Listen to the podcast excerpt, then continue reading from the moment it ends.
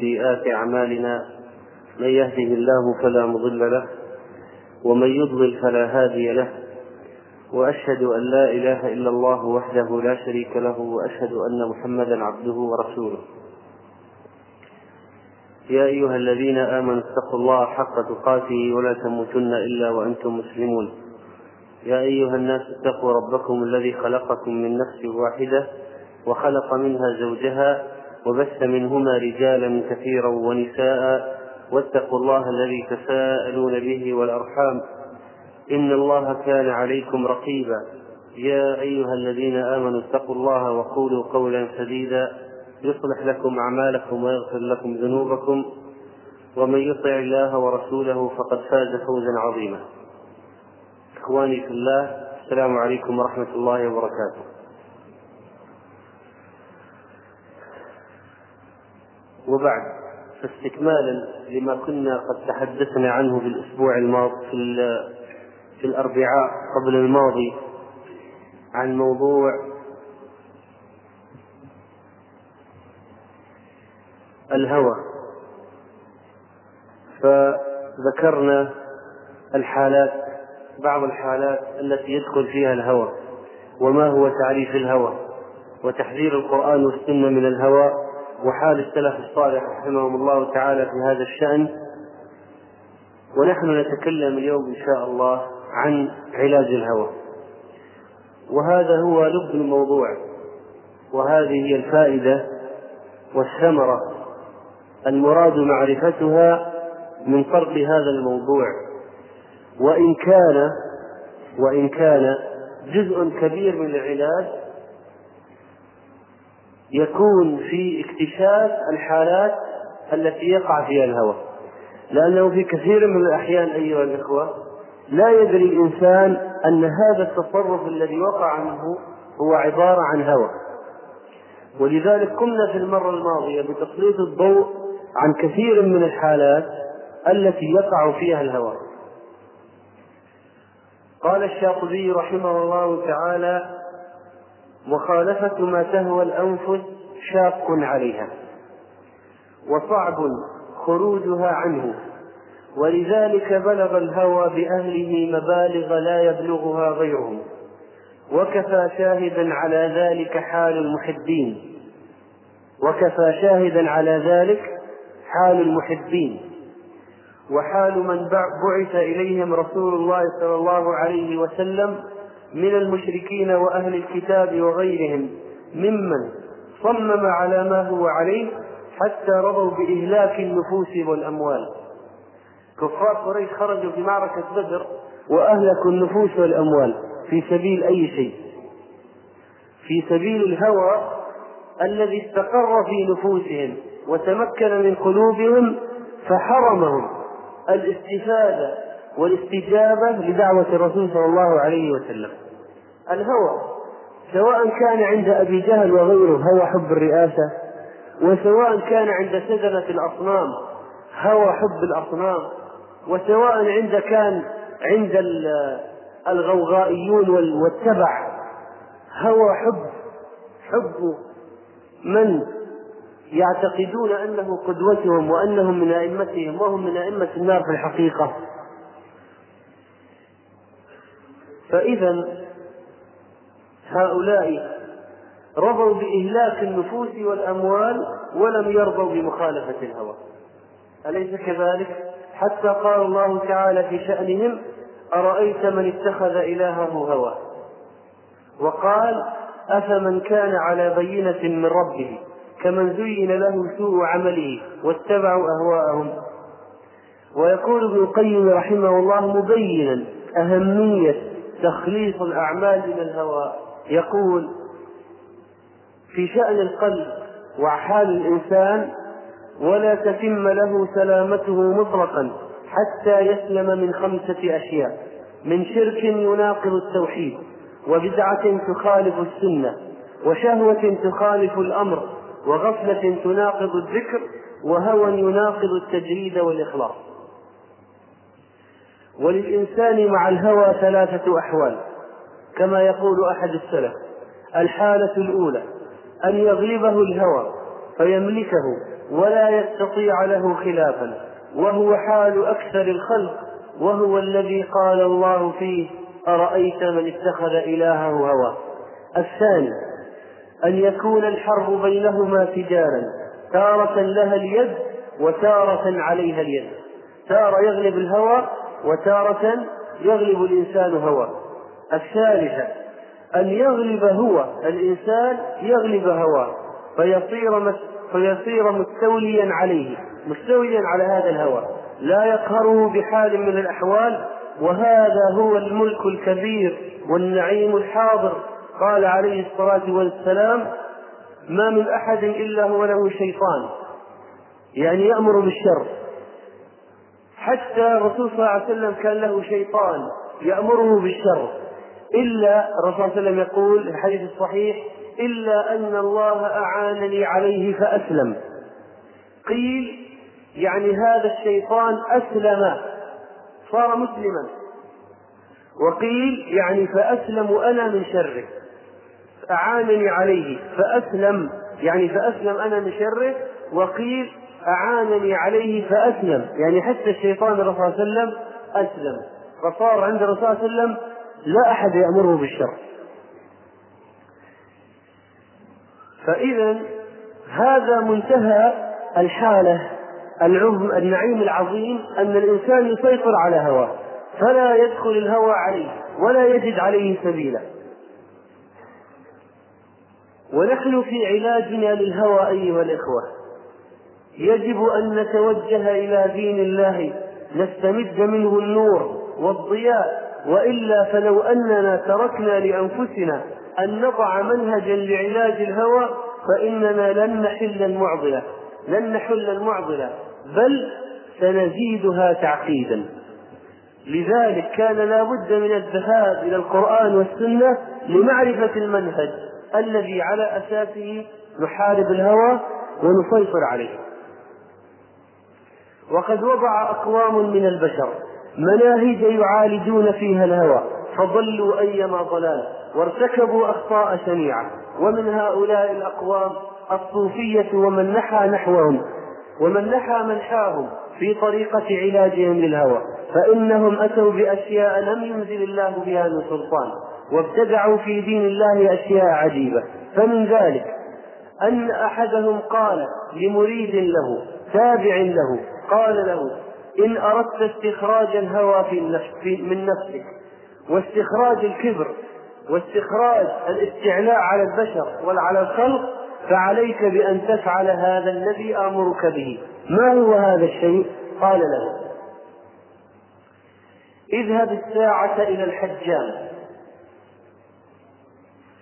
واحلق رأسك ولحيتك. وانزع عنك هذا اللباس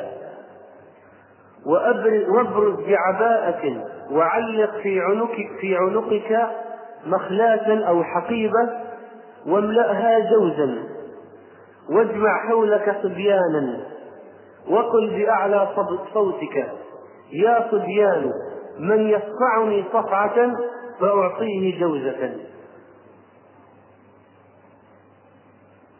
وادخل إلى سوقك الذي تعظم فيه.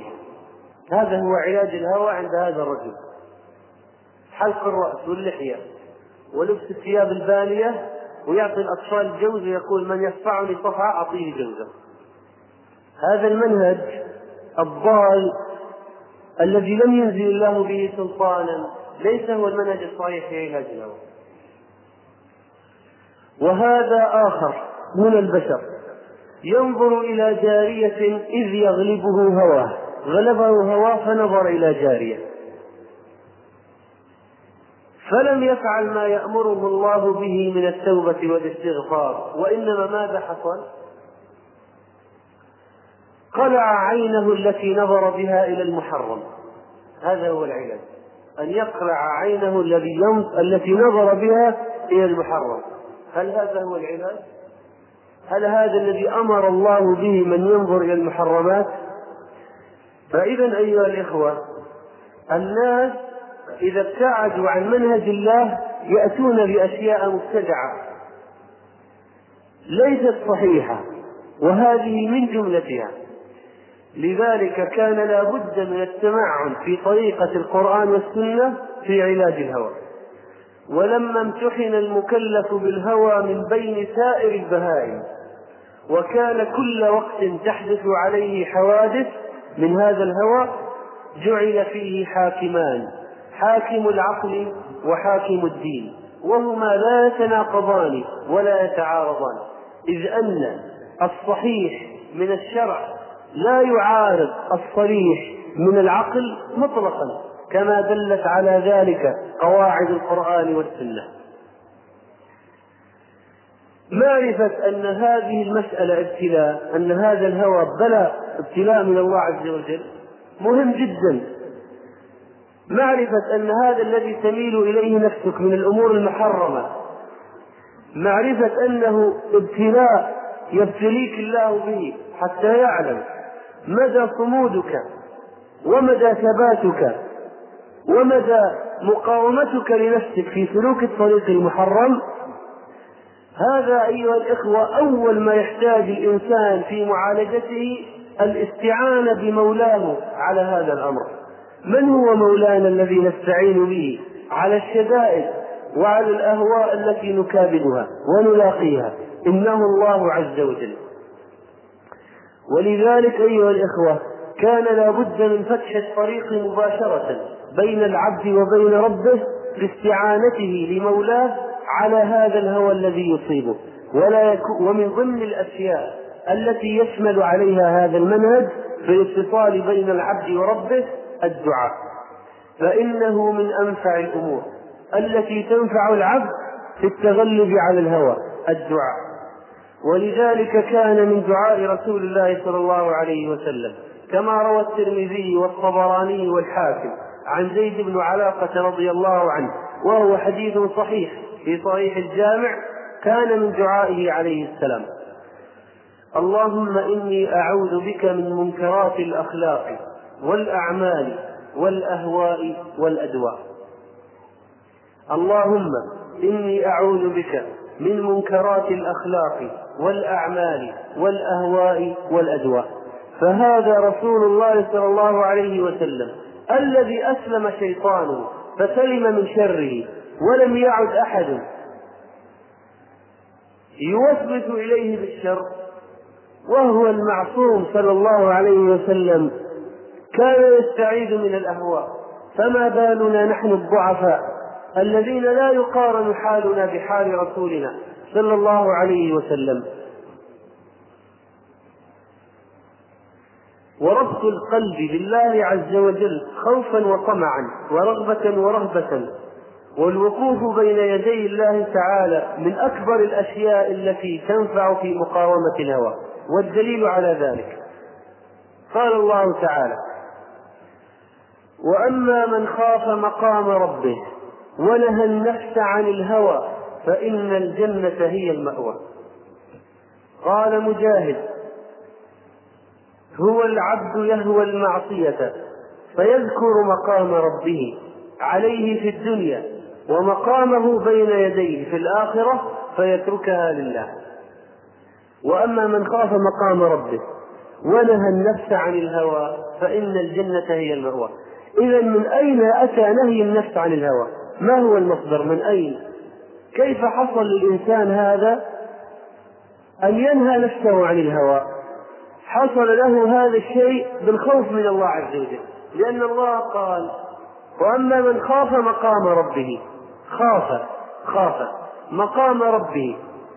ونهى النفس عن الهوى فإن الجنة هي المأوى. ولذلك أيها الإخوة كان نهي النفس عن الهوى نهي النفس عن الهوى هي نقطة الارتكاز في دائرة الطاعة. فالهوى هو الدافع القوي لكل طغيان وكل تجاوز وكل معصية وهو أساس البلوى وينبوع الشر. وقل أن يؤتى الإنسان إلا من قبل الهوى. فلذلك أيها الإخوة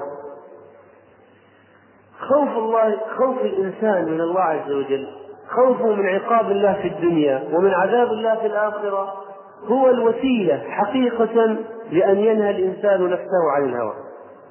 وقد ذكر العلامة ابن القيم رحمة الله تعالى عليه في كتابه روضة المحبين عقد فصلا في آخر الكتاب. ذكر فيه أمورا كثيرة من الأشياء التي تعين على مقاومة الهوى. ولخص بعضها من كتاب ذم الهوى لابن الجوزي رحمه الله تعالى. فقال ويمكن التخلص منه بأمور بعون الله وتوفيقه. أولا عزيمة حر يغار لنفسه وعليها. عزيمة حر يغار لنفسه وعليها. العزيمة العزيمة. المشكلة أن قوانا تضعف وتخور أمام مواجهة الأهواء والشهوات. فلا بد من العزيمة لا بد من العزيمة التي تملأ النفس صمودا وثباتا ومقاومة لهذه الأهواء والشهوات. ولا بد من جرعة صبر يصبر نفسه على مرارتها تلك الساعة. لأنه أيها الإخوة امتناع الإنسان عن ولوج المعصية وقت المعصية طعمه مر. وقت حصول المعصية وأنت تواجه المعصية لا تستطيع أن تنزع نفسك بسهولة بمشقة شديدة جدا. ولكن عندما تطعم نفسك هذا الصبر الذي يكون علقما في بعض الأحيان مثل الدواء للمريض. يكون الدواء في بعض الأحيان مرا ولكن لا بد منه وهو علاج نافع فلا بد من تناوله. فأنت عندما تقاوم وتجاهد ستشعر بمرارة فراق المعصية. ولكن إذا تجاوزت هذه المرحلة فإن الله يعقب في نفسك حلاوة عظيمة حلاوة عظيمة تجدها في نفسك بعد انتصارك على نفسك. لحظات المعركة يكون الوقع شديد ليس سهلا. لا تأتي الفرحة مباشرة ويأتي السرور مباشرة. لا بد من لحظات مجاهدة شديدة على النفس. مرة وصعبة وشاقة. بعد الانتصار يعقب الله في نفس العبد حلاوة. حلاوة. حلاوة الطاعة وحلاوة ترك المعصية. يجدها في نفسه. فالذي يصبر على العلقم في البداية يجد الحلاوة في النهاية.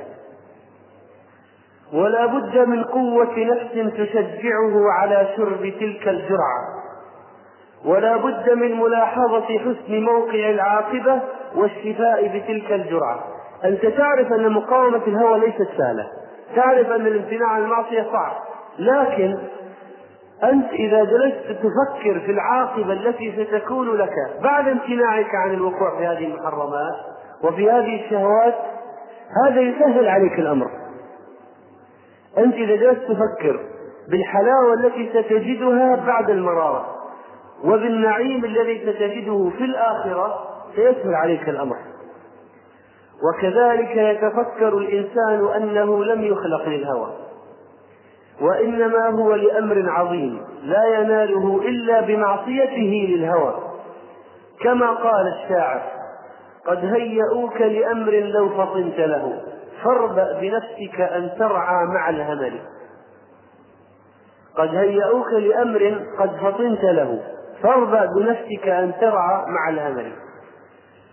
لما يفكر الإنسان أنه ما خلق من أجل أن يتبع أهواءه وإنما خلق من أجل طاعة ربه.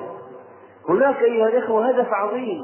هناك الآن من الناس لا يختلفون مطلقا عن الجواب.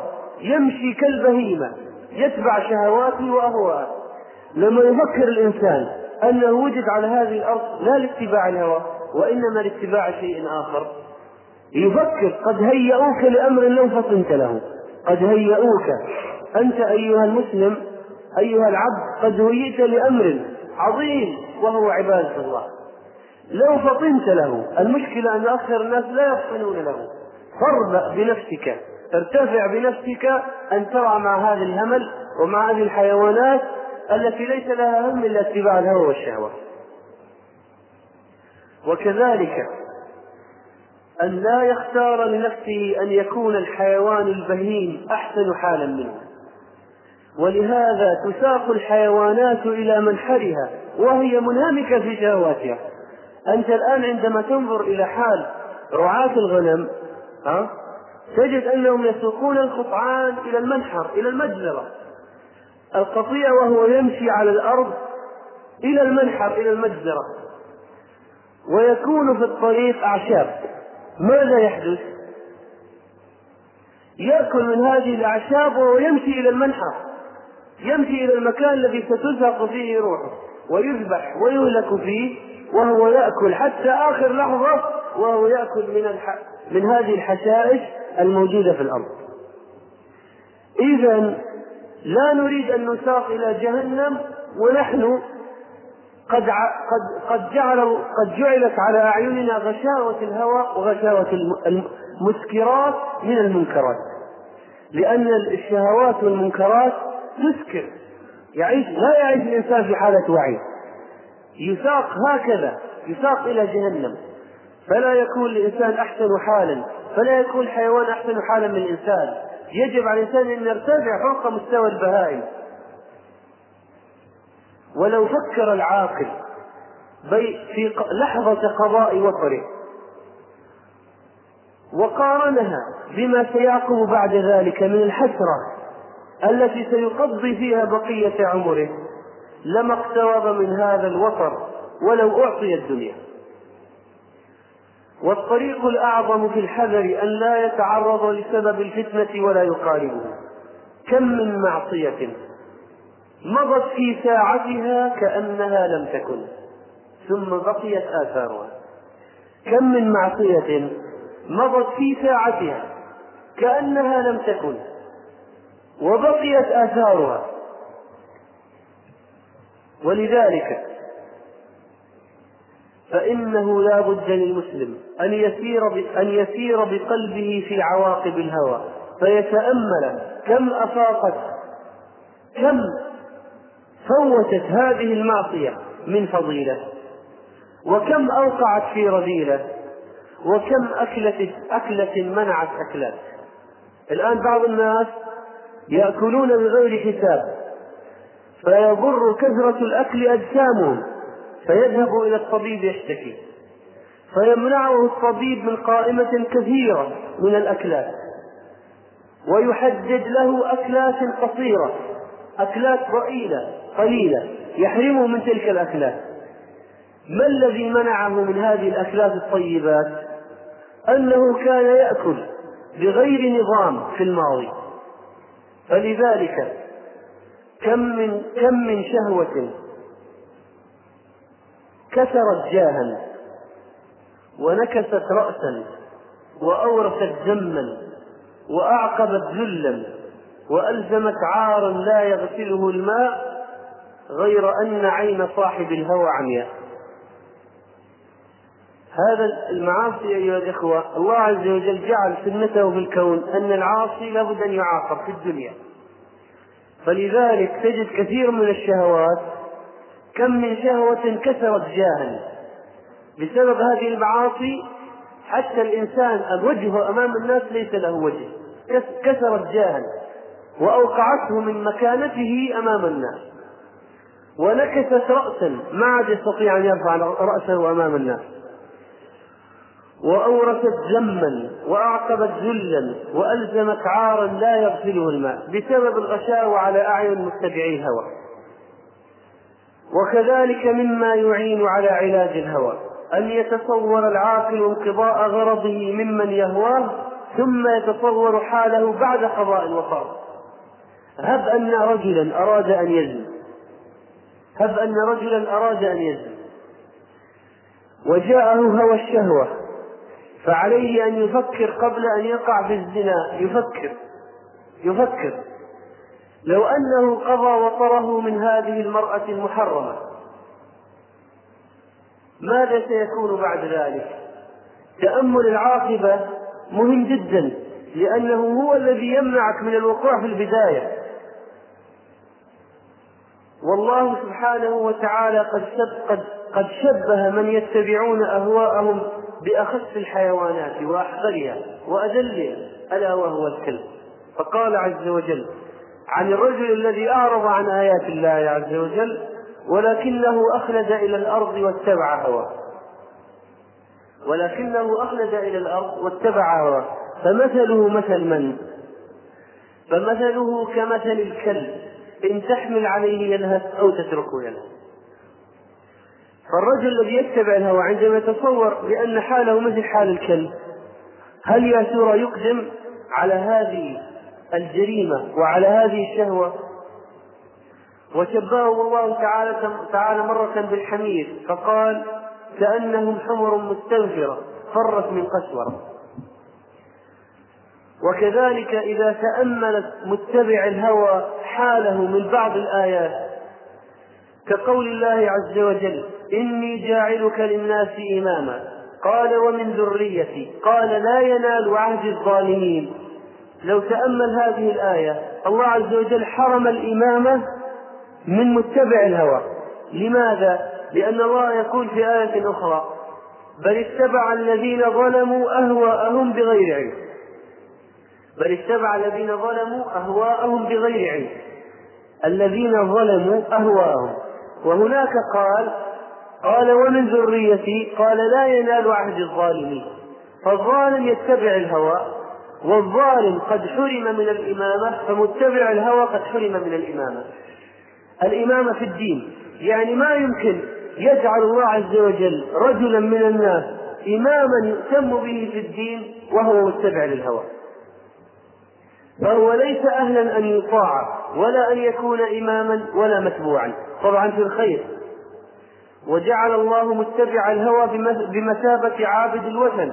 فقال تعالى أرأيت من اتخذ إلهه هواه وجعل الله حضار جهنم الشيء الذي يحوط جهنم جعله هو الهوى. والشهوات؟ فقال رسول الله صلى الله عليه وسلم حفت الجنة بالمكاره وحفت النار بالشهوات. وجعل الرسول صلى الله عليه وسلم اتباع الهوى من المهلكات. فقال أما المهلكات فهو المتبع وشح مطاع وإعجاب كل ذي رأي برأيه. ولو تأمل صاحب الهوى أو الذي يأتيه الهوى ما له من العاقبة الحسنة إذا خالف هواه ومن النور الذي يدخله الله في قلبه لثبت عند هذا ووقف. قال بعض السلف الغالب لهواه أشد من الذي يفتح المدينة وحده. تأمل الغالب لهواه أشد من الذي يفتح المدينة وحده. فتح مدينة بأكملها من شخص واحد أمر عسير جدا لكن أعسر منه أن يخالف الإنسان هواه وكذلك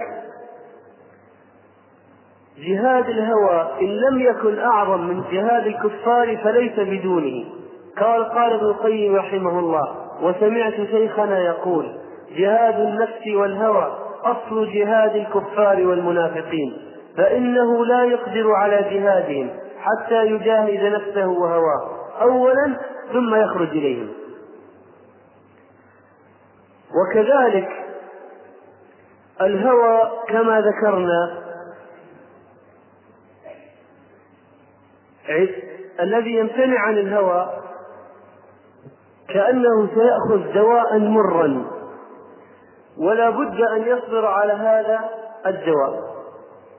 ولا بد أن يتبع نظام في الحمية في الهوى كما يتبع الرجل الذي يأكل الأكل المضر يتبع نظام في الحمية. ولذلك قال عبد الملك بن قريش مررت بأعرابي به رمد شديد به رمد شديد في عينيه ودموعه تسيل على خديه. فقلت ألا تمسح عينيك؟ قال نهاني الطبيب عن ذلك.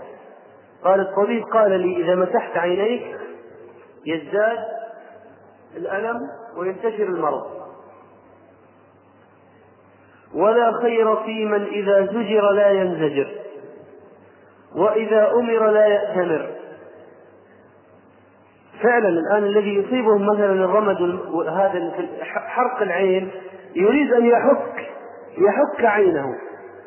وقد يكون الطبيب نهاه عن هذا الفعل وأخبره إن هو حك عينه أن المرض سينتشر وسيشتد. فماذا يفعل؟ يجد الإنسان قوي الإرادة كأنه قد ربط بحبل يقاوم يده أن تمتد إلى عينه. مع أنها تحرقه جدا لكنه يقاوم أن يمد يده إلى عينه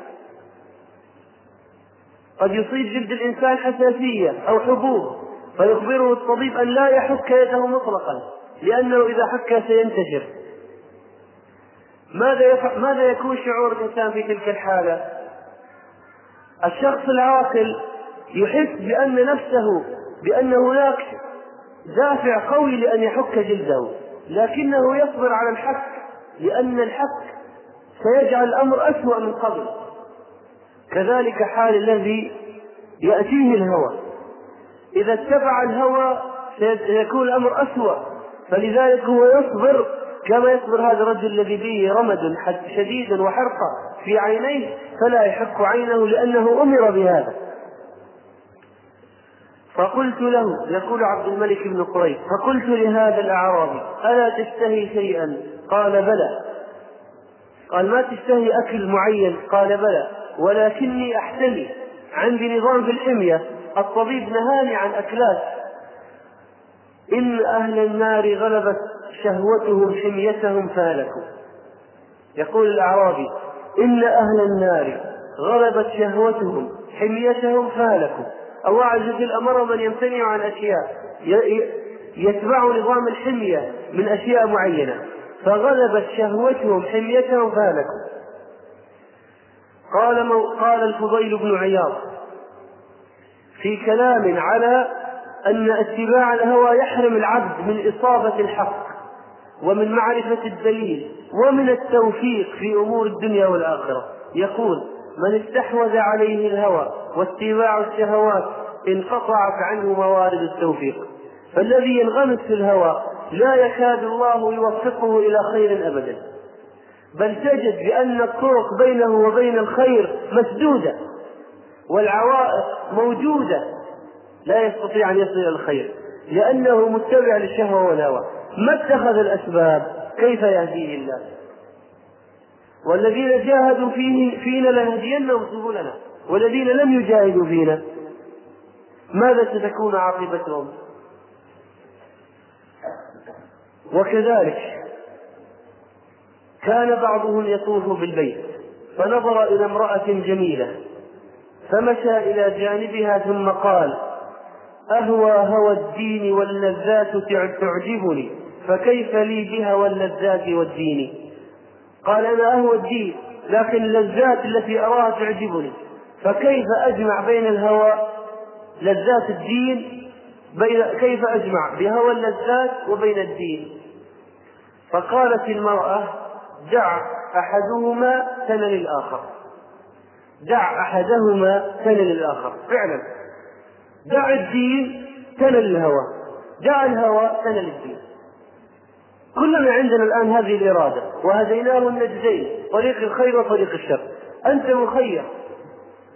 لا أحد يلزمك على سلوك أحد الطريقين. دع أحدهما سنن الآخر. وهذا اتباع وهذا ترك الهوى. ساعات الآن لحظات تمر على الإنسان. يعاين فيها مواقف من الشهوات ومن الهوى. فإذا هو قاوم نفسه. هذه المقاومة هذه المواقف الآن في الدنيا التي يقاوم فيها الهوى لا تنسى عند الله يوم القيامة مطلقا. في ذلك الموقف الذي تجل فيه الأقدام والذي تدنو فيه الشمس من الخلائق. لا ينسى الله تعالى لعبده أبدا هذه المواقف التي وقع فيها في الدنيا. واحد ترك شهوات وأهواء ولذائذ كثيرة في الدنيا محرمه من أجل الله عز وجل. لا ينساها الله تعالى له مطلقا يوم القيامة. وقال عبد الرحمن بن مهدي رأيت سفيان الثوري رحمه الله تعالى في المنام. بعض المنامات التي ترى للصالحين لا بأس من حكايتها. إذا ما ورد فيها مخالفات شرعية. فبعض المنامات أو الرؤى التي رآها الصالحون لأناس صالحين. كان السلف رحمه الله يدرجونها في كتبهم ويكتبونها وينشرونها لأنها تؤثر. الرؤيا الصالحة عاجل بشرى المؤمن. فقال عبد الرحمن بن مهدي وهو من كبار أئمة الدين. قال عبد الرحمن بن مهدي رأيت سفيان الثوري رحمه الله تعالى في المنام. فقلت له ما فعل الله بك؟ بعد بعدما مت ماذا فعل الله بك؟ قال لم يكن إلا أن وضعت في لحدي حتى وقفت بين يدي الله تبارك وتعالى فحاسبني حسابا يسيرا ثم أمر بي إلى الجنة. فبين أنا أدور بين أشجارها وأنهارها لا أسمع حسا ولا حركة إذ سمعت قائلا يقول سفيان بن سعيد؟ فقلت سفيان بن سعيد. فقال تحفظ أنك آثرت الله عز وجل على هواك يوما. فقلت إي والله فأخذني النثار من كل جانب. النثار في اللغة هو ما يرش على العروس في ليلة العرس من الزينة أو الذهب أو الزهور إلى آخر ذلك. هذا هو النثار في اللغة. فيقول فيقول فيقول سفيان بن سعيد سفيان الثوري سفيان بن سعيد الثوري يقول لما رؤي في المنام كنت أمشي في الجنة فسمعت صوتا يقول لي سفيان بن سعيد. فقلت سفيان بن سعيد. فقال هذا المنادي تحفظ أنك آثرت الله عز وجل على هواك يوما؟ مر عليك موقف في الدنيا وقفت بين أن تتبع طريق الشر أو أو أن أن تقف عند حدود الله ومحارمه؟ فآثرت الله في ذلك الموقف؟ حصل منك هذا؟ فقلت إي والله. حصل مواقف. فأخذني النثار من كل جانب. نسأل الله أن تكون هذه من الرؤى الصالحة التي رؤيت لسفيان الثوري رحمه الله. فإنه كان من المجاهدين في الله حق جهاده.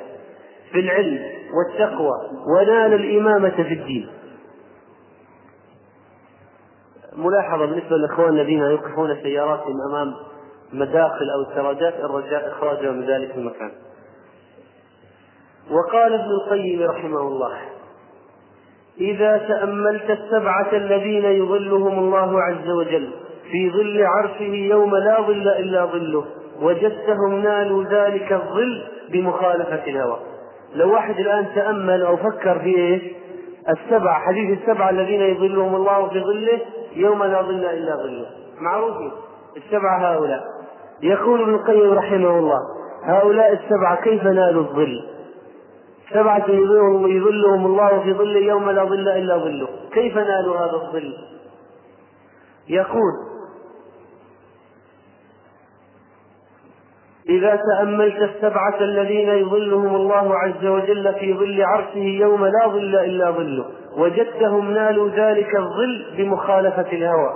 فإن الإمام المسل فإن الإمام المسلط القادر لا يتمكن من العدل إلا بمخالفة هواه. والشاب لأنه عنده من القوة والنفوذ والسيطرة ما يستطيع به بسهولة أن أن يتابع هواه. فلما قاوم نفسه وقاوم هواه وحكم شرع الله تعالى ولم يتبع شهواته وعدل بين الرعية هذا الإمام العادل كان له الظل يوم تدنو الشمس من رؤوس العباد. والشاب المؤثر لعبادة الله على داعي الشباب لولا مخالفة هواه لم يقدر على ذلك. لولا أن هذا الشاب الذي نشأ في طاعة الله خالف هواه كان ما نشأ في طاعة الله. والرجل الذي قلبه معلق بالمساجد إنما حمله على ذلك مخالفة هواه الداعي له إلى أماكن اللذات خالف الهوى الذي يدعوه إلى إلى إلى الذهاب إلى أماكن اللذات لما خالف هذا الهوى وصار يذهب بدل ما يذهب إلى الأماكن اللذات يذهب إلى أماكن العبادة والمساجد. أعقب الله عز وجل له الأجر الجزيل بأن أظله في ظل عرشه. والمتصدق المخفي لصدقته عن شماله لولا قهره لهواه هوى الرياء وهوى أن يشاهده الناس وهو أن يتحدثوا عن كرمه. لم يقدر على ذلك. لو ما خالف هذا الهوى كان ما صار في هذا المكان يوم القيامة. والذي دعته المرأة الشريفة الجميلة فخاف الله عز وجل وخالف هواه. نفس العملية. والذي ذكر الله خاليا ففاضت عيناه من خشيته إنما أوصله إلى ذلك مخالفة هوى فلم يكن لحر الموقف وعرفه وشدته سبيل عليهم يوم القيامة. ومن الأشياء التي تعين في علاج الهوى تأمل اللذة. التي تنتج عن مخالفة الهوى. فإن في قهر اللذة فإن في قهر الهوى لذة تزيد على كل لذة. وغالب الهوى يكون قوي القلب. الذي يغلب الهوى يكون قوي القلب. عزيزا لأنه قهر. بينما الذي يتبع الهوى يكون ذليلا لأنه تابع هواه.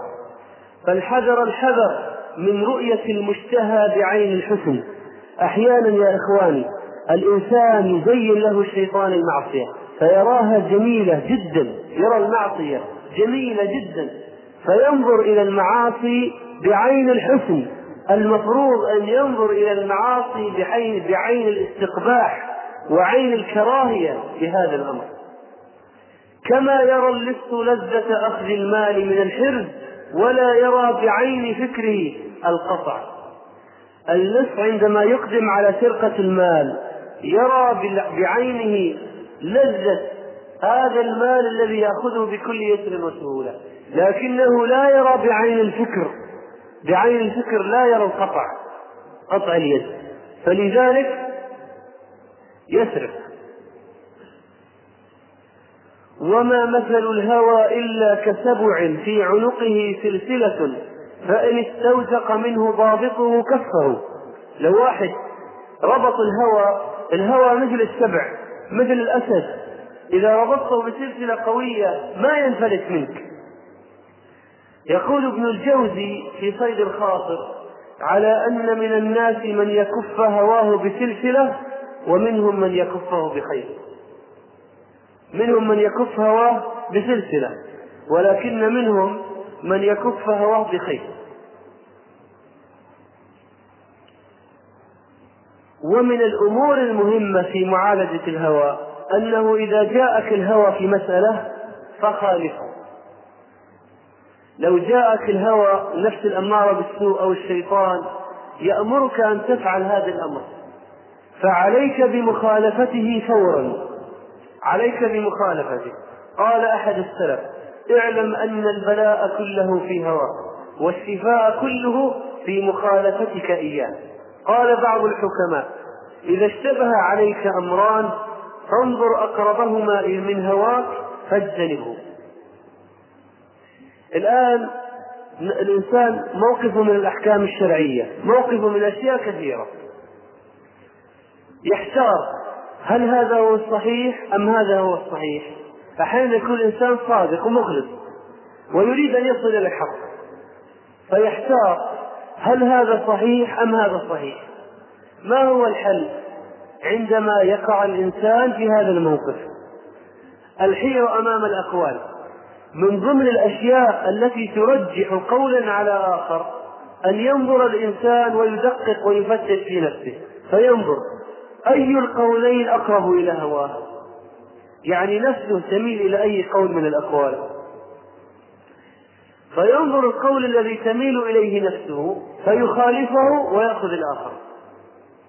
ليش؟ لأن نفس العادة تميل إلى المحرمات وتميل إلى الخطأ.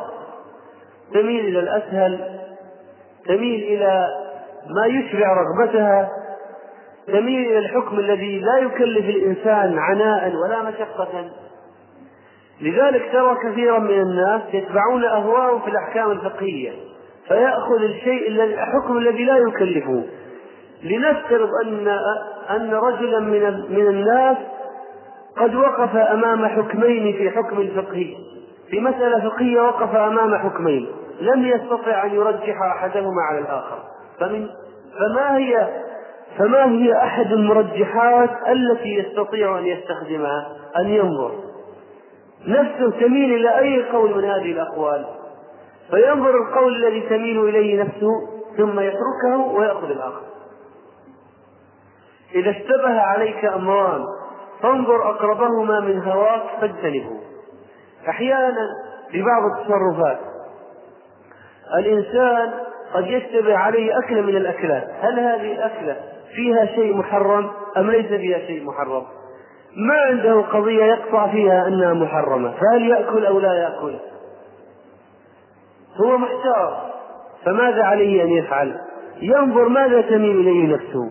غالبا يجد أن نفسه تميل إلى الأكل. فإذا يخالف الهوى ولا يأكل. لأن الرسول صلى الله عليه وسلم يقول اتقوا الشبهات. وغالبا ما تهوى النفس الوقوع في الشبهات فلذلك لا بد من المخالفة. وهذا من أكبر العلاجات.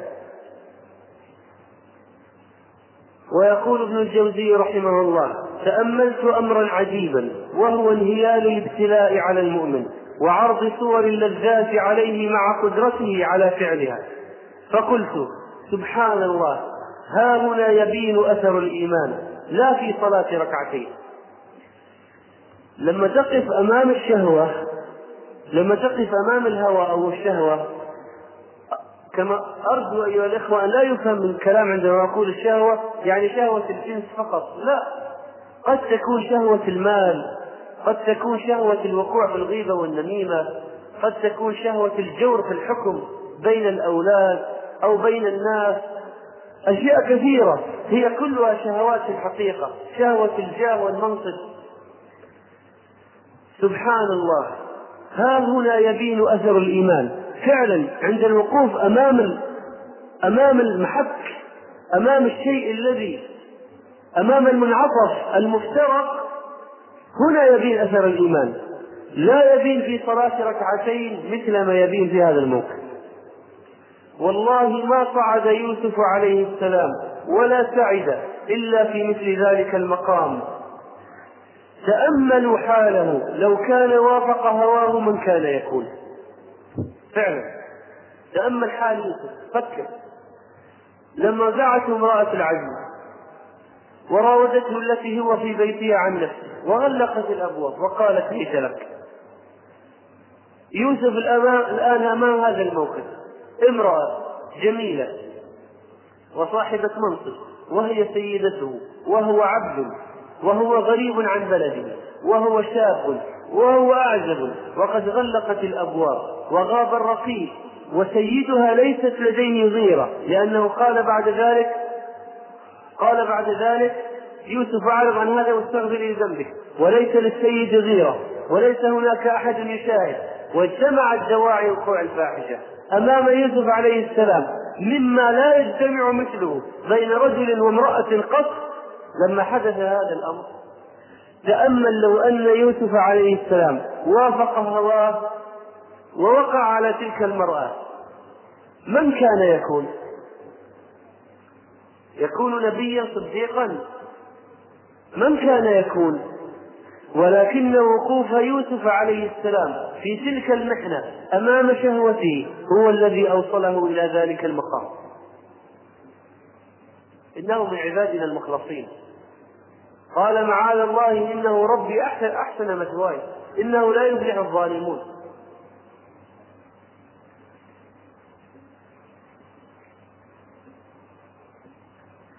وكذلك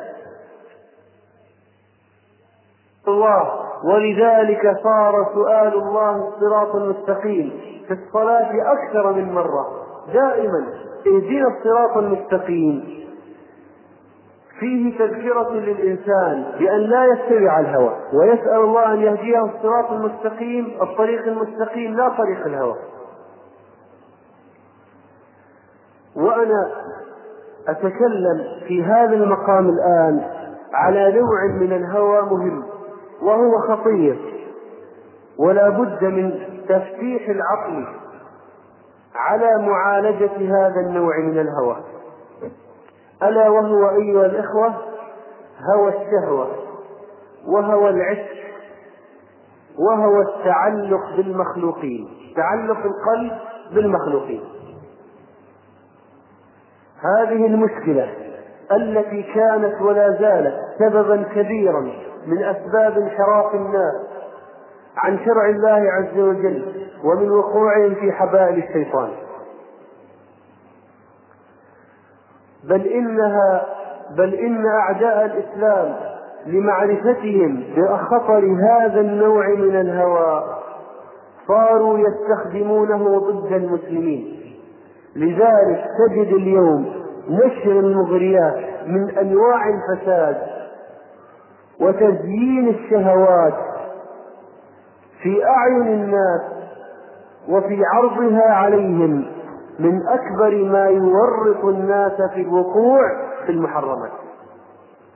أعداء الإسلام ما كفوا لحظة واحدة عن دراسة الوسائل التي تحرف المسلمين عن الصراط المستقيم.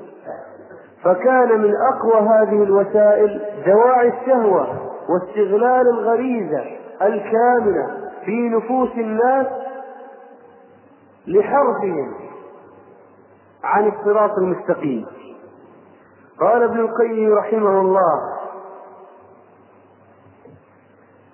هذا كلام قديم وليس بجديد يقول وإذا أراد النصارى أن ينصروا الأسير لما كان في حروب بين النصارى والمسلمين في القديم ماذا كان يفعل النصارى؟ وإذا أراد النصارى أن أن ينصروا الأسير المسلم يعني أروه امرأة جميلة وأمروها أن تطمعه في نفسها. يعني هي التي تدخل إليه في سجنه وتقدم له الأكل.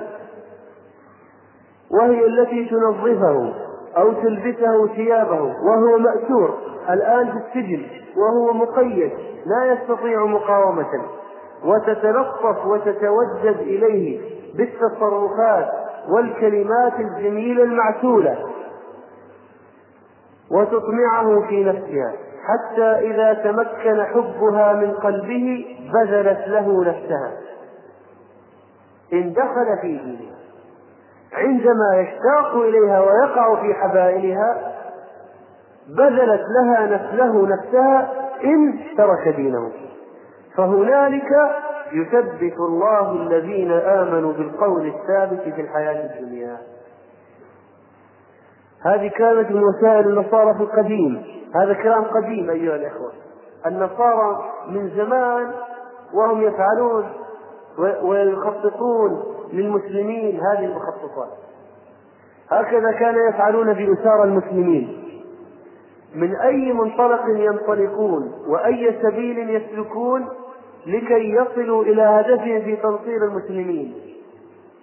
إنهم ينطلقون ويسلكون مسلك الغريزة واستغلال الشهوة هوى الشهوة في نفس المسلم لكي يوقعوه في حبائلهم. فيصبح نصرانيا مرتدا عن ملة الإسلام وعن دين الله عز وجل.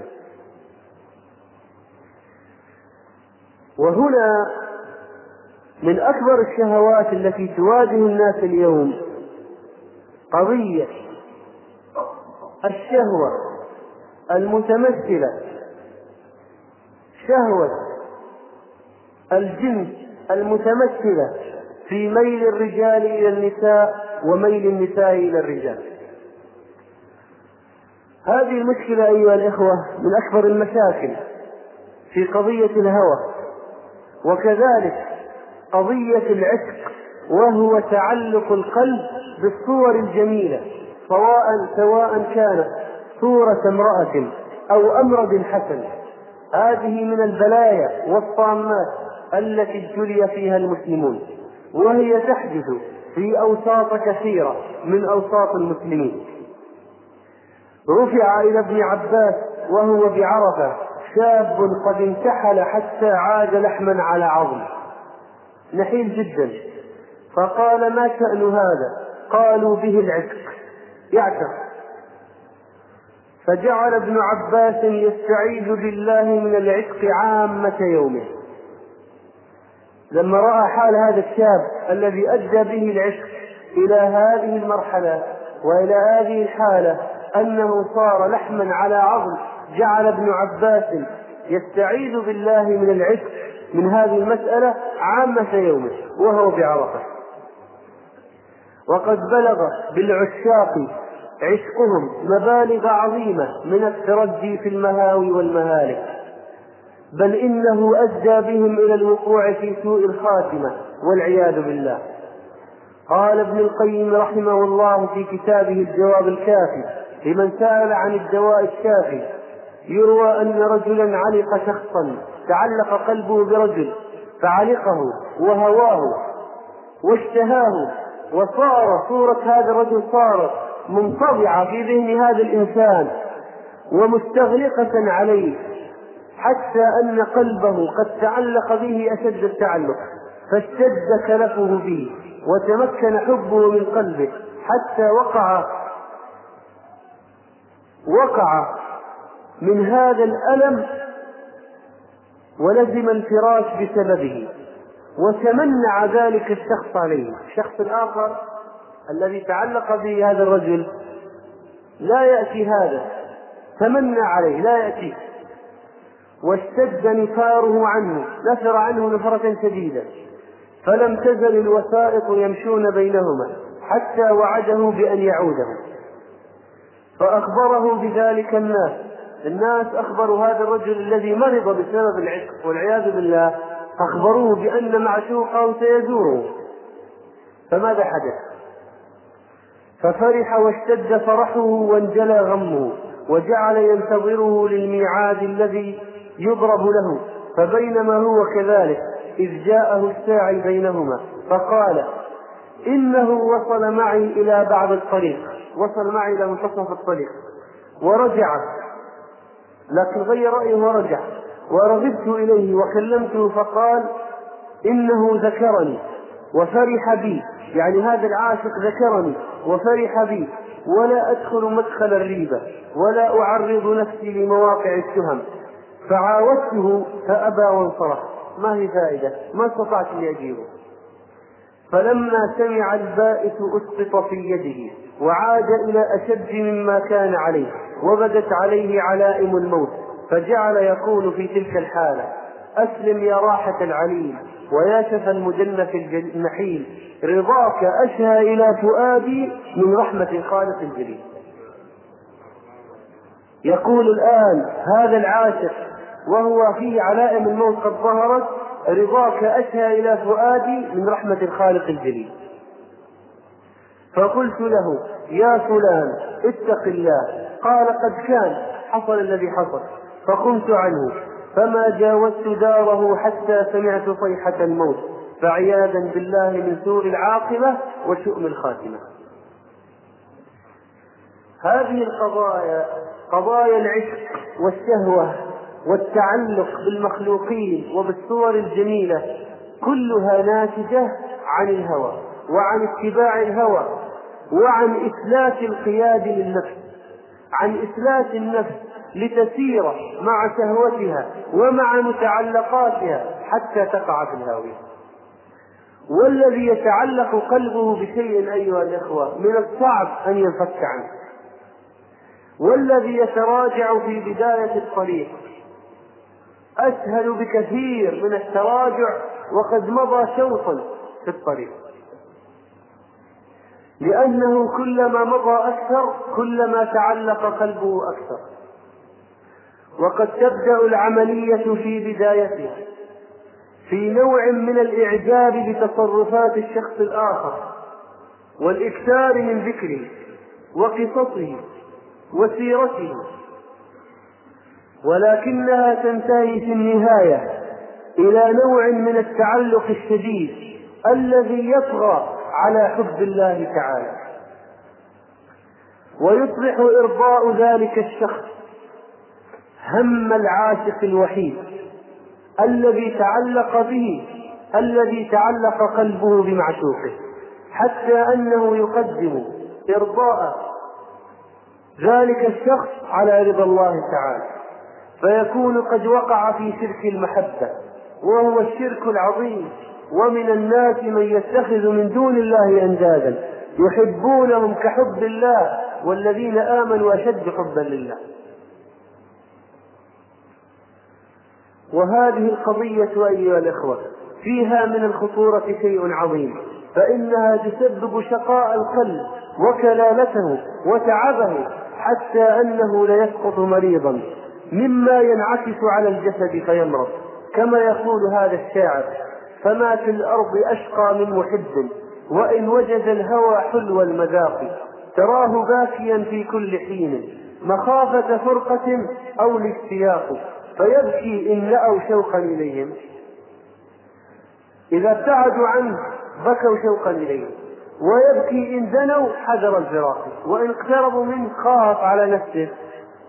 فمشى من فمشى فبكى خوف الفراق ما الذي يسبب وقوع هذا النوع من المشاكل في في قلوب بعض الناس؟ إنه القلب الفارغ من محبة الله عز وجل. القلب الفارغ من محبة الله هو الذي يسبب وقوع هؤلاء الناس في العشق وفي الهوى قال الشاعر أتاني هواها قبل أن أعرف الهوى.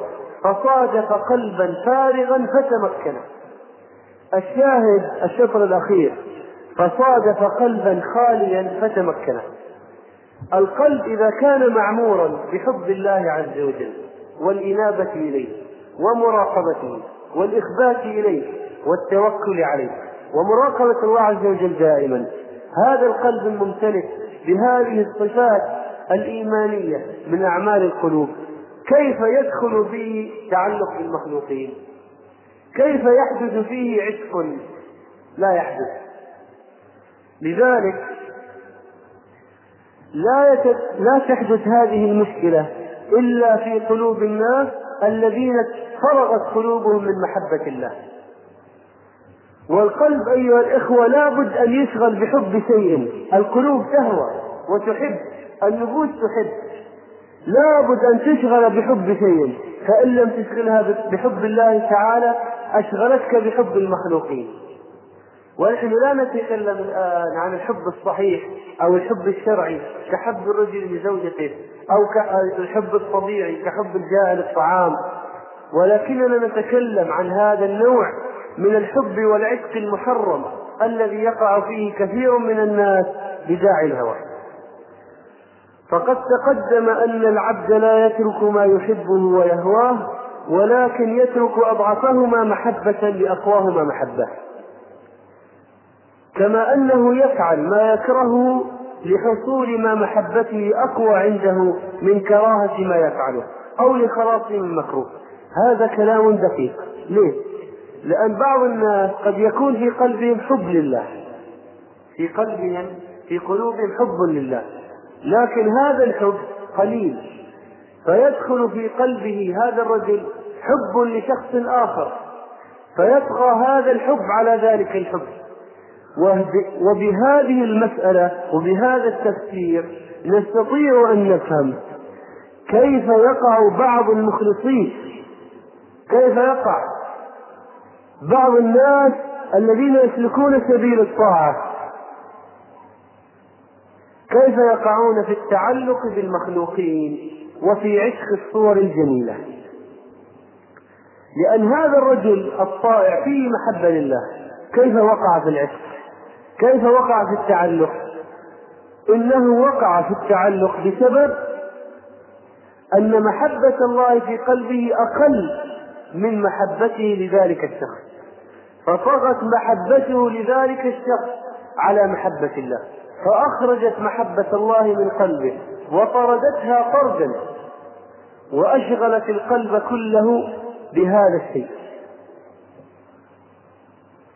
ولذلك أيها الإخوة كان لا بد من التدقيق في علاج هذه المشاكل ومن الانتباه لها منذ بدايتها حتى لا تستفعل لا تستفحل وحتى لا تؤدي إلى ترك طريق الاستقامة ولا حول ولا قوة إلا بالله. فمن الأشياء التي يستطاع أن يتغلب بها على هذا الأمر أمور كثيرة. منها قال ابن مسعود إذا أعجبت أحدكم امرأة إذا أعجبت أحدكم امرأة فليتذكر مناسنها. مناسنها جمع منسل المكان الذي يكون فيه النتن ويكون فيه الوسخ ويكون فيه القذارة.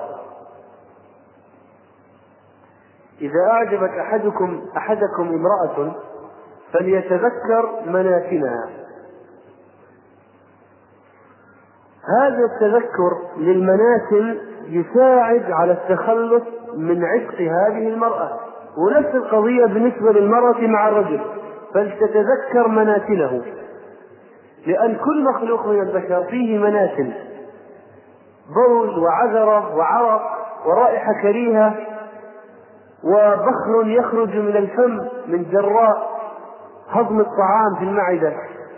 هذه الأشياء هذه المناسل والقبائح التي تكون في الشخص تذكرها يعين على الخلاص من هذه المشكلة.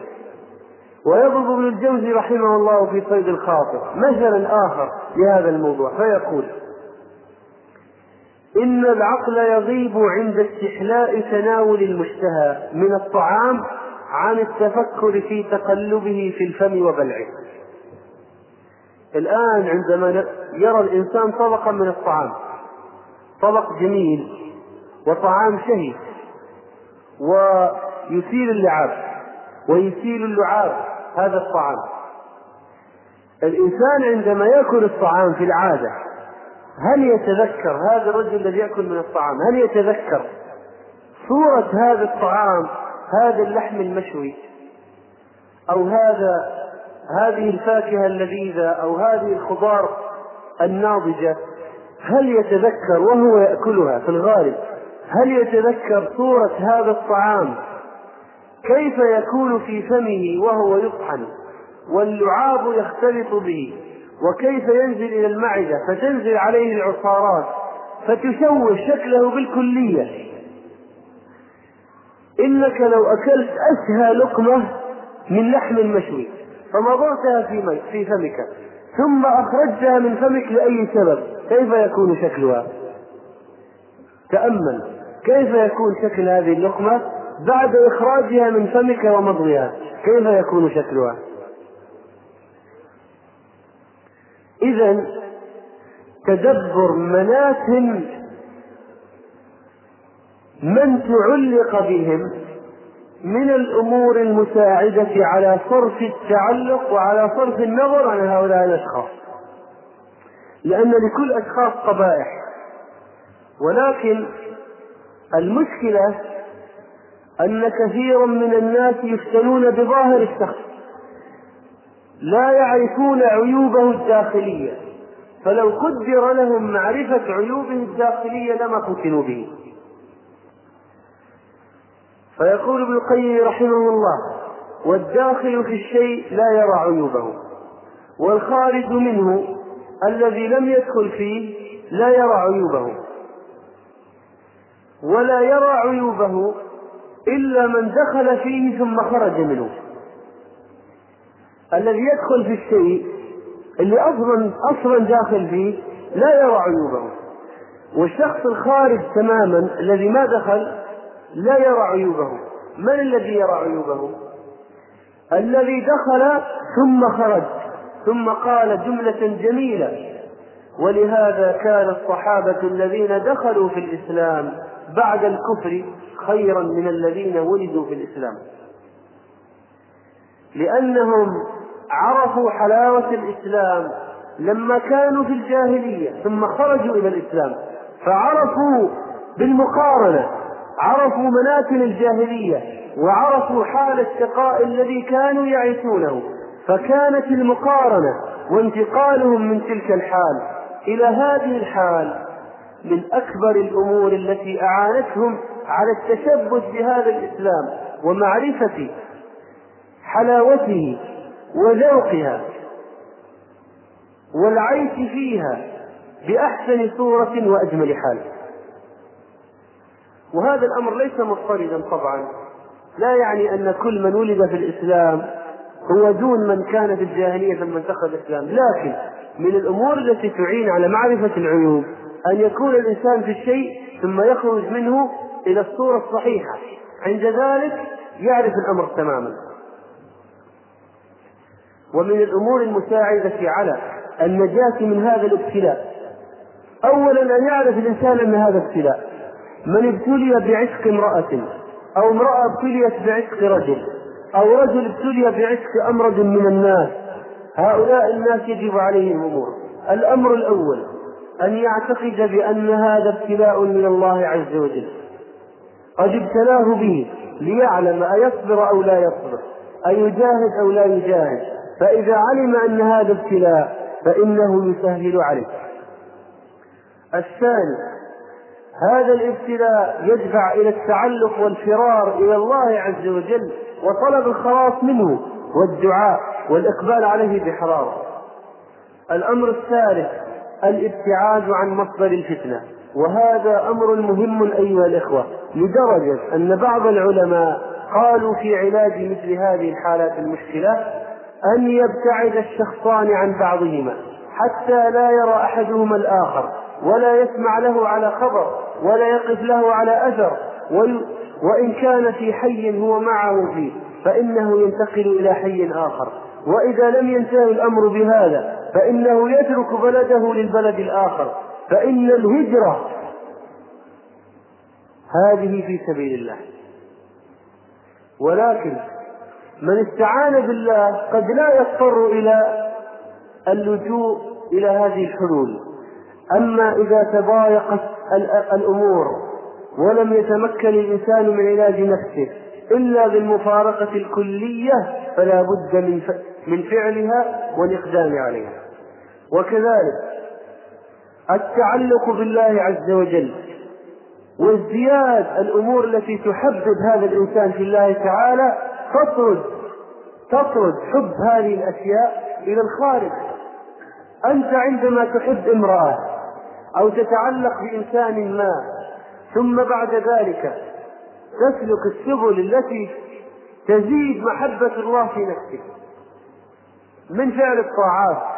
والإكثار من النوافل وقراءة القرآن وتعلم العلم النافع والاشتغال بالدعوة إلى الله والأمر والنهي عن المنكر. هذه الأمور أيها الأخوة تساعد في طرد محبة هذا الرجل أو محبة هذا الشخص سواء كان رجلا أو امرأة من هذا القلب الذي مرض به.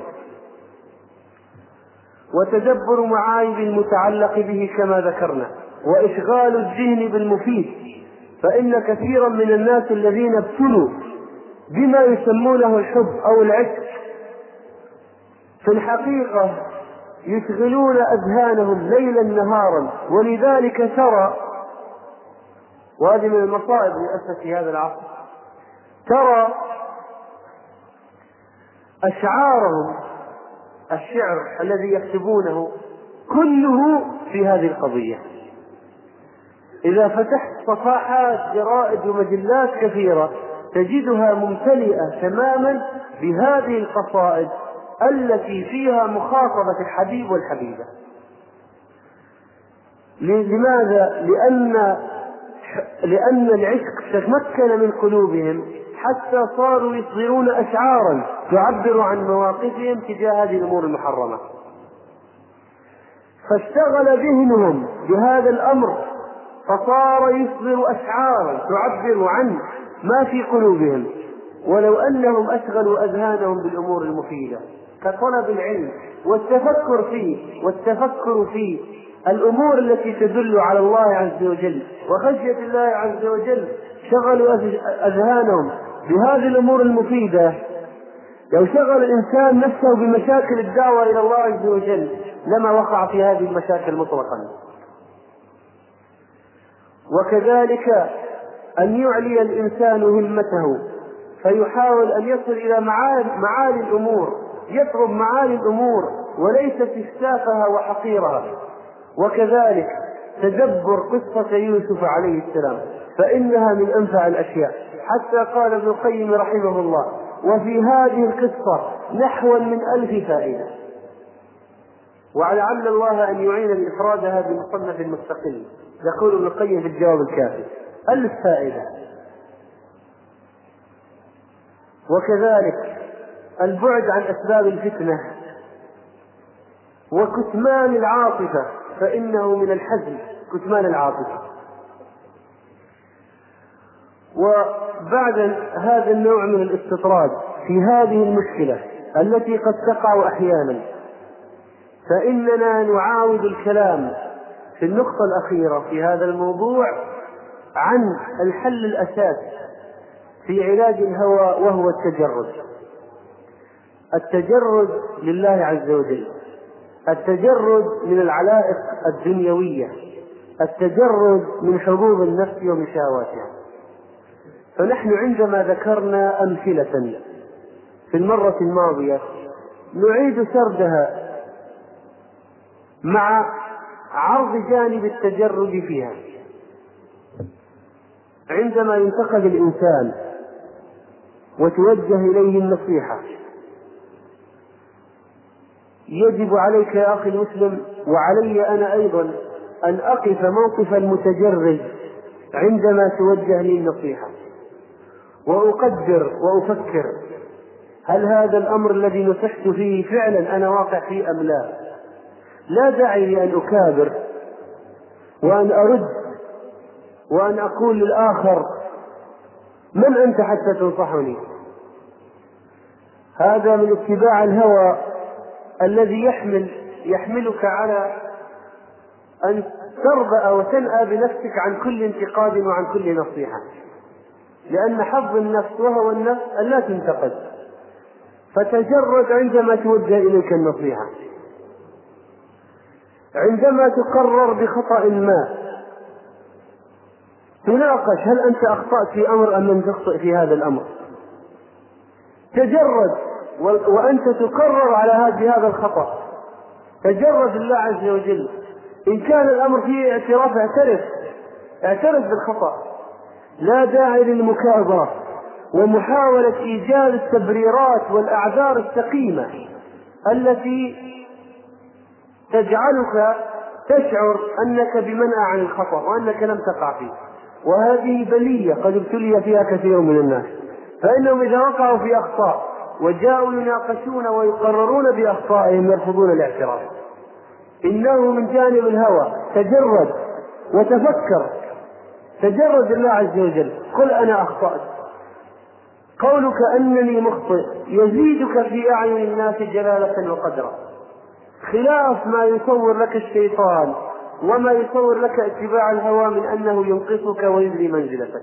كلا إن كثيرا من السلف ما وصلوا من الأشياء الأسباب التي وصلوا إليها أنهم كانوا معترفين بأخطائهم. كانوا يخطئون. عمر الخطاب كان يقف على المنبر ويعلن أمام الناس أنه مخطئ. ولذلك شهد التاريخ لنا بعظمة عمر لأنه كان من جوانب عظمته. أنه كان يقر بخطائه وهو خليفة المسلمين. الرجل الذي يجب أن يظهر أمام الناس بأحسن صورة. حتى لا يقول الناس أخطأ الخليفة من هذا الرجل المولى علينا؟ كيف نمشي وراءه ونقتدي به؟ مع ذلك كان إذا قرر على خطئه أقر. وترى اليوم ناسا مغمورين في أبواب الدعوة إلى الله ينكرون أدنى خطأ ينسب إليهم. بسبب الهوى الحامل لهم على التعصب الذي يعمي أبصارهم عن رؤية أخطائهم وعن الاعتراف فيها. إن هذه المسألة من الخطورة أيها الإخوة لأنها تقضي على كل محاولة للتصحيح لأن التصحيح ينشأ من الاعتراف بالخطأ. أنت إذا أقررت أقررت بالخطأ بدأت تصور وبدأت تسلك الطريق الصحيح. أما إذا أنكرت وكابرت وقلت أنا غير مخطئ لن تصحح مطلقا. هذه من البلايا التي ابتلي بها كثير من المسلمين اليوم. وكذلك وأنت ونظرك يخونك يحاول أن يصل إلى منظر امرأة أجنبية تجرد إلى الله من هذا الهوى وراقب الله وكف بصرك. وكذلك وأنت تحاول ونفسك تحاول أن تتملص من بعض الأحكام الشرعية. تجرد إلى الله وحاسب نفسك وقل هل أنا في تملصي هذا صحيح على حق أم أنني مخطئ ويجب أن نتمسك بهذه الأحكام؟ وأنت تتعامل مع إخوانك. وأنت تتعامل مع إخوانك. تجرد إلى الله من الأهواء. تجرد إلى الله من هوى الجور بينهم.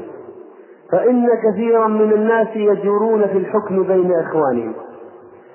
تجرد إلى الله من هوى الميل إلى بعضهم على حساب بعض. ورفع أناس لا يستحقون الرفعة وخفض آخرين هم أهل لها بسبب الهوى. الذي يحملك يحملك على تقديم فلان من الناس. لا لأنه أتقى لله وأعلم. وإنما لأنه أظرف أو أجمل صورة أو أخف دما مثلا. هذه المعايير الجاهلية التي يسلكها كثير من الناس في تقدير منازل العالم كلها من باب الهوى. تجرد إلى الله وأنت تقيم الأشخاص تجرد إلى الله وأنت تعدد مساوئهم ومحاسنهم. حبك الشيء يعمي ويصم. كثير من الناس إذا طلب منهم إذا طلب منه مثلا شهادة في فلان من الناس فتراه يخفضه ويرفعه من مقياس الهوى. لا من المقياس الشرعي الصحيح. وهذه من الطامات التي تسبب محق البركة في العمل. وكذلك تجرد من الهوى وأنت مع إخوانك عندما تعاملهم فأنت قد تغلظ على إنسان في القول أو في الفعل لأنه لا يوافق مزاجك ولا طريقة تفكيرك. بينما أنت تحسن إلى فلان وقد يكون يكون أقل تقوى وأقل علم. من ذلك الرجل لمجرد أنه دخل مزاجك أو استهويته استهويت شخصيته. وتجرد إلى الله عز وجل. والهوى يغالبك في عدم القيام لصلاة الفجر. ويجعلك تشد إلى الفراش. لتريح جسدك أكثر وتنام أكثر. وتتجرد المرأة والرجل تتجرد لله تعالى وتقاوم هواها وهي تحكم بين أولادها. ويتجرد الإنسان إلى الله عز وجل من هوى الفوضى الذي يحمله على عدم ضبط مواعيده. وعلى عدم الانضباط في طلب العلم والإقبال على مائدة القرآن والسنة. تجرد إلى الله. بعض الناس يأتيه الهوى فيقول أنا أستطيع أن أتعلم لوحدي. أنا أستطيع أن أسير لوحدي. وهو وهذا الهوى في نفسه. هوى الفوضوية هو الذي يعمي عينيه عن حديث رسول الله صلى الله عليه وسلم. إنما يأكل الذئب من الغنم القاسية تجرد إلى الله من هوى المشاركة في المجالات التي كلها لهو ولعب. وتجرد إلى الله عز وجل من هوى الزواج بالجميلة حتى ولو كانت أقل دينا أو حتى لو لم تكن ذات دين.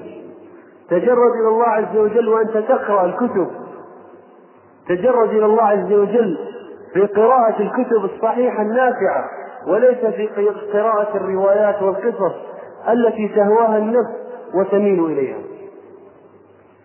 وتجرد إلى الله عز وجل يا أخي الطالب وأنت تدرس وقدم دينك وخدمة دعوة نبيك على كل غرض دنيوي ووازن بين الأمور لا يطغى جانب على جانب. الموازنة الوسطية هي من صفات هذه الأمة. الوسطية لا ضرر ولا ضرار. لا تتضرر في خدمة قضية الأمر معروف والنهي عن المنكر ولا في خدمة قضية طلب العلم ولا في خدمة قضية الدراسة وازن بين الأمور. لا يجعلك الهوى يحملك على أن على الانقطاع عن جانب والانغماس تماما في الجانب الآخر. تجرد إلى الله يا أخي الموظف وأنت في دائرة عملك وتعايش كثيرا من المنكرات ويأتيك الهوى فيقول لك من المصلحة أن تسكت فإنك إذا تكلمت قد تطرد من العمل وقد تضايق تجرد إلى الله وأنت وتعرض عليك الوظيفة في مكان من الأماكن المحرمة. تجرد إلى الله وهو نفسك يدفعك إلى أن تقبل بها لأنها أكثر راتبا أو أعلى منصبا. تجرد إلى الله عز وجل من موقفك من الأقوال والأحكام الفقهية. من موقفك من العلماء. بعض الناس يتعصبون لعلماء على آخرين ولمذاهب على مذاهب. وهذه هذا النوع من اتباع الهوى خطير ويؤدي إلى الضلال ويؤدي وقال الله تعالى ولا تبخسوا الناس أشياءهم. فالهوى يجعلك تبخس فلانا حقه. وفلانا جميله وتنكر فضل فلان عليك. لا تجرد إلى الله من هذا الهوى أقر بفضل فلان وفلان من أهل الفضل ولا تتعصب لعالم على آخر اتبع الحق بدليله لا تتبع هواك في انتقاء الأحكام. فاذا أيها الإخوة مسألة التجرد من الهوى قضية التجرد ليست سهلة. لكن الذي يجاهد الله عز وجل يجاهد نفسه في سبيل الله فلا بد أن الله يهديه السبل التي يستطيع بها أن يصل إلى مبتغاه